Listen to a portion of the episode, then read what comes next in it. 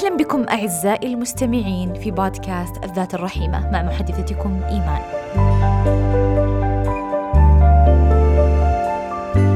هدف هذا البودكاست هو أن يكون لمسة حانية لكل ذات تعاني، وأن يكون مصباح من نور يحتضن الخطى برفق في دروب الحياة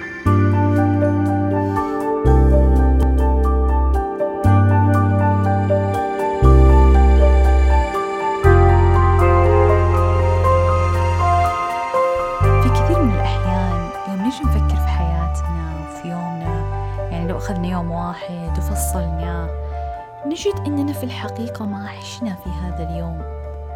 يمكن لو حتى جينا وقلنا إيش محصول الدقائق في هذا اليوم اللي عشتها فقط في هذا اليوم في هذه اللحظة نجد إنها يمكن أقرب إلى الصفر من إنها أن تكون أي شيء يذكر.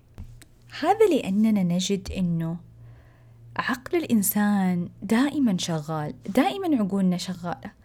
فنلاقي نفسنا إننا جالسين نفكر إيش بيصير اللحظة الجاية. ونتفنن ونجد طرق كثيرة وعقلنا يكون مبدع جدا في قراءة الظروف الحالية تمام؟ وتسخيرها كلها لإيش بأتصرف كيف بأتصرف طب لو صار كذا طب ليش صاير كذا؟ أو إننا نناقش ونفكر ونحلل أشياء صارت في الماضي إما قبل دقائق أو حتى قبل سنين. صارت لنا وانتهت ونربطها في بعض بطريقة أو بأخرى. في كثير من الأحيان حتى طريقة ربطنا للماضي آه، ما تكون على شكل مثلا أحداث معينة إنه أنا لازلت أفكر في مواقف معينة في أشخاص معينين ومواقفهم. لا ممكن تتحول مواقف الماضي الآن إلى مخاوف إلى توقعات إلى تصورات. آه فمثلا خلينا نقول الإنسان اللي آه يمكن كان يشعر كثيرا بأنه طفل غير محبوب آه بسبب خلينا نقول ممكن كان في تعنيف في البيت كان في سب لفظي كان في من هذا العبارات اللي توضح أنك أنت ما أنت زي أطفال الناس آه أنت فيك ما يخطيك. المهم فهذه التصورات والتوقعات طبعا كبرت مع هذا الإنسان. هذا الإنسان الآن ما يلام على طريقة مثلا تفكيره لأنه لسه ما وعي في هالتفكير أنه في إشكالية معينة صارت له. لكن نلاقيه مثلا في يومه خلينا نقول حصل صارت ترقية لأحد أصحابه. نلاقيه يفكر يقول طبيعي الناس كهذولا بيترقون بس أنا ترى ما أستحق الترقية. أنا ما عندي شيء مثلا آه، يذكر علشان أستحق هالشيء. ولا يلاقي مثلا أحد من الأقارب تزوج وعاش حياة سعيدة. آه، نلاقي هذا الإنسان ممكن يفكر يقول أنا مستحيل أتزوج. أنا مستحيل إني حتى لو تزوجت مستحيل إني أشعر مثلا بالأمان أو الاستقرار. فنلاقي إن الإنسان هذا فقط كان للمثال يعني والتقريب يعيش في توقعاته في تصوراته. في مخاوفه. آه إما لسبب أنها عنده عنده إيمانيات معينة وأفكار معينة آه أو لأنه في مواقف لسه كذا يتذكرها ويخاف أنه نفس الأشياء اللي حدثت في الماضي تحدث له الآن أو أنه لاقي كثير من الناس برضو ما يأخذون الخطوات الأولى في الحياة ما يبدأون المشروع الأول آه ما يكتبون المقالة الأولى. ما يقبلون يمكن على زواج آه، ما يفكرون يمكن في الأبناء لأنه في خوف شديد أنه هل بأنجح؟ لا يمكن ما يصير لا آه، راح يصير الأسوأ. فكأن تجربتنا للأسف للأسف أصبحت تجربة غير حقيقية في الحياة. أصبحنا نطارد الوهم هذا اللي في عقولنا سواء هو خوف أو قلق من المستقبل أو ندم على الماضي. نطارده ونعيش فيه ونعيش في تفاصيله. واللي يصير إنه العقل مجرد ما يسترجع حاجة من الماضي أو يفكر في حاجة في المستقبل ويعيشها العقل الآن ما يميز هل هذه حقيقة قاعد تصير لي الآن أو هذا شيء مجرد في خيالي. فنلاقي إنه الجسم والمشاعر ترد ردات فعل آه، مطابقة لهذه الأفكار. نلاقي إني أنا فجأة أشعر بالتعب والوهن الجسدي الشديد في نهاية يومي. في الحقيقة أنا في يومي ما صلحت حاجة يومي كان جيد. مو شرط انه حصلت لي مشاكل معينة الآن الآن في لحظتي أو في يومي هذه بس يمكن كان في خلاف بسيط صار اليوم اللي قبل قبل أسبوع ولا زال يلعب في عقلي ولا زلت أمشي في تفاصيله لا زلت أمشي في الطرق المظلمة حقته.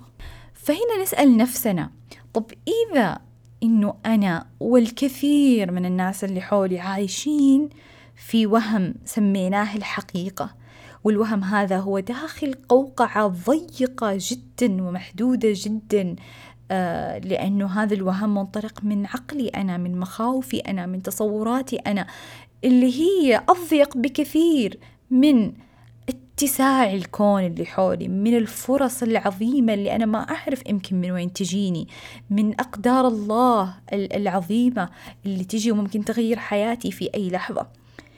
هذه هذا التقييد والانحباس داخل هذا الوهم أمر يجعلنا نفقد طعم الحياة حولنا لأننا نفقد آه، قدرتنا على أننا نكون متمسكين باللحظة. فأصبحت تمر اللحظة بلا طعم. أصبحنا ما نعيشها لا حسيا شعوريا يعني ما نشعر بمشاعرها ولا حتى ماديا. يعني يمكن في كثير من الأحيان تلاقي آه مثلا شخص يكلم مثلا خلينا نقول أحد والدي أو قريب محبب أو صديق قريب منه لكن في نفس الوقت عقله مشغول. في إيش بيصير بعد هالخطوة؟ أنا إيش بسوي؟ ولا كيف هذا الإنسان يفكر فيني الآن؟ وننسى نركز على تفاصيل مثل الله. جميل إني أسمع صوت هذا الإنسان. الله ما أعظم هذه النعمة. إنه أحد والدي أحياء في الحياة هذه. وفي تواصل جميل الآن جالس يحدث وأستمتع فيه وكأنها في الحقيقة هي اللحظة الوحيدة اللي عندي أنا في الحياة. ولو جينا جينا فعلا حفرنا وفكرنا في الموضوع هذا راح نجد إنها فعلا هي اللحظة الوحيدة هي اللي الآن أنا أعيشها. اللحظة اللي أنت الآن أو أنت الآن تسمعون فيها كلامي هذا وصوتي هذا هي اللحظة الوحيدة التي يعني نعيشها. هي اللحظة الوحيدة في الكون هذا كله اللي هي الحقيقة. لأن اللحظات الأخرى في الماضي وفي المستقبل وفي مخاوفي وفي أحلامي هذه مي واقعي. هذا مو اللحظة اللي أنا أبغى أعيشها. ونحن ما نبغى نعيش حياتنا نطارد وراء شيء غير حقيقي وغير موجود.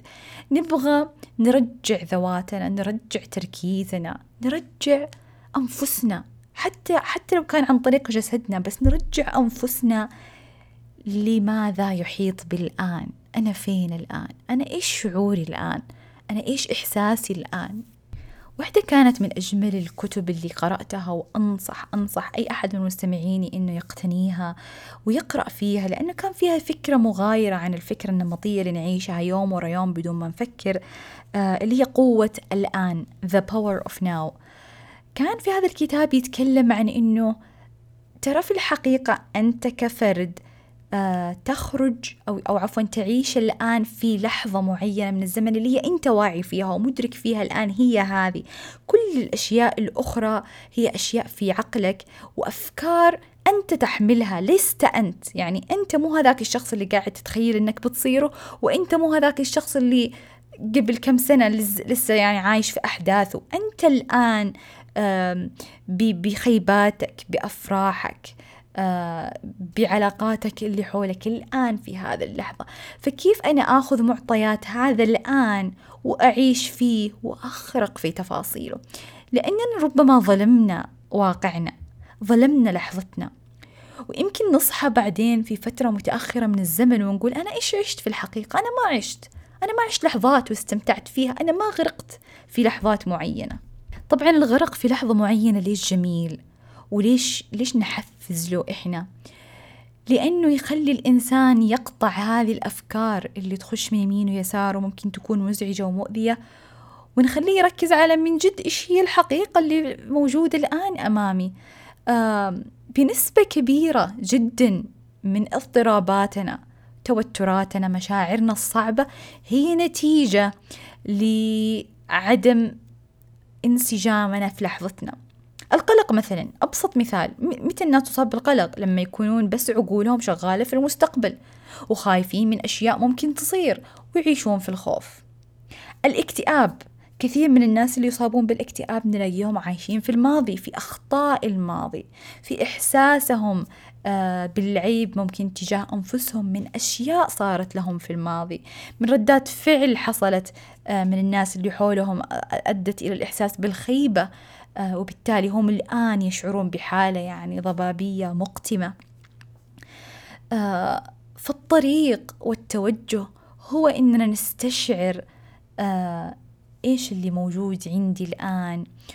وزي ما قلت الغرق في التجربة هو التفتيش ممكن عن تفاصيل عشان أساعد عقلي إنه يركز فيها وما يأخذني بطريقته المعتادة آه إلى يعني أركان وأجزاء أنا لا أريد الذهاب إليها. فخلينا نقول مثلا في وجبة مثلا غدا أو عشاء قاعدة ناكلها سواء مع أفراد الأسرة سواء مع نفسي. الآن كل اللي موجود في هالكون بالنسبة لي وفي لحظتي وفي وجودي الزماني الآن والمكاني هذا الأكل اللي قدامي الآن هذا التفاصيل اللي قاعد أشوفها من ألوان من رائحة الأجواء اللي حولي إحساس الهواء إيش قاعد يدور في بالي الآن؟ أه وطبعا ما أركز كثير في إيش يدور في بالي أحاول دائما أرجع نفسي لإيش في حولي. آه مثال آخر عظيم عظيم هنا ممكن كمان إحنا يعني نستفيد منه في علاقتنا مع رب العالمين. نلاقي إننا يمكن في صلاتنا آه أصبحت الصلاة كطريقة يعني روتينية يمكن نصلي بس حقيقة العقل أبدا مو حول الصلاة. يعني يمكن الواحد يصلي وحتى ينسى إنه صليت ولا ما صليت نتيجة لأنه ما عاش ما عاش التجربة اللي الله وصفها بالخشوع. آه وفكرة إنه يعني أنا كل تركيزي وكل اهتمامي إني الآن أبغى بس أستشعر عظمة الله اللي يسمعني ويراني الآن ويرى قلبي وقاعدة أتواصل معه بكل فكرة في ذيك اللحظة وأستشعر كيف هذا الخشوع الآن قاعدة أحس فيه آه، في استرخاء ممكن كامل في جسدي في إحساسي بالتذلل كمان أمام عظمة رب العالمين اللي أنا يعني واقفة بين يدينه.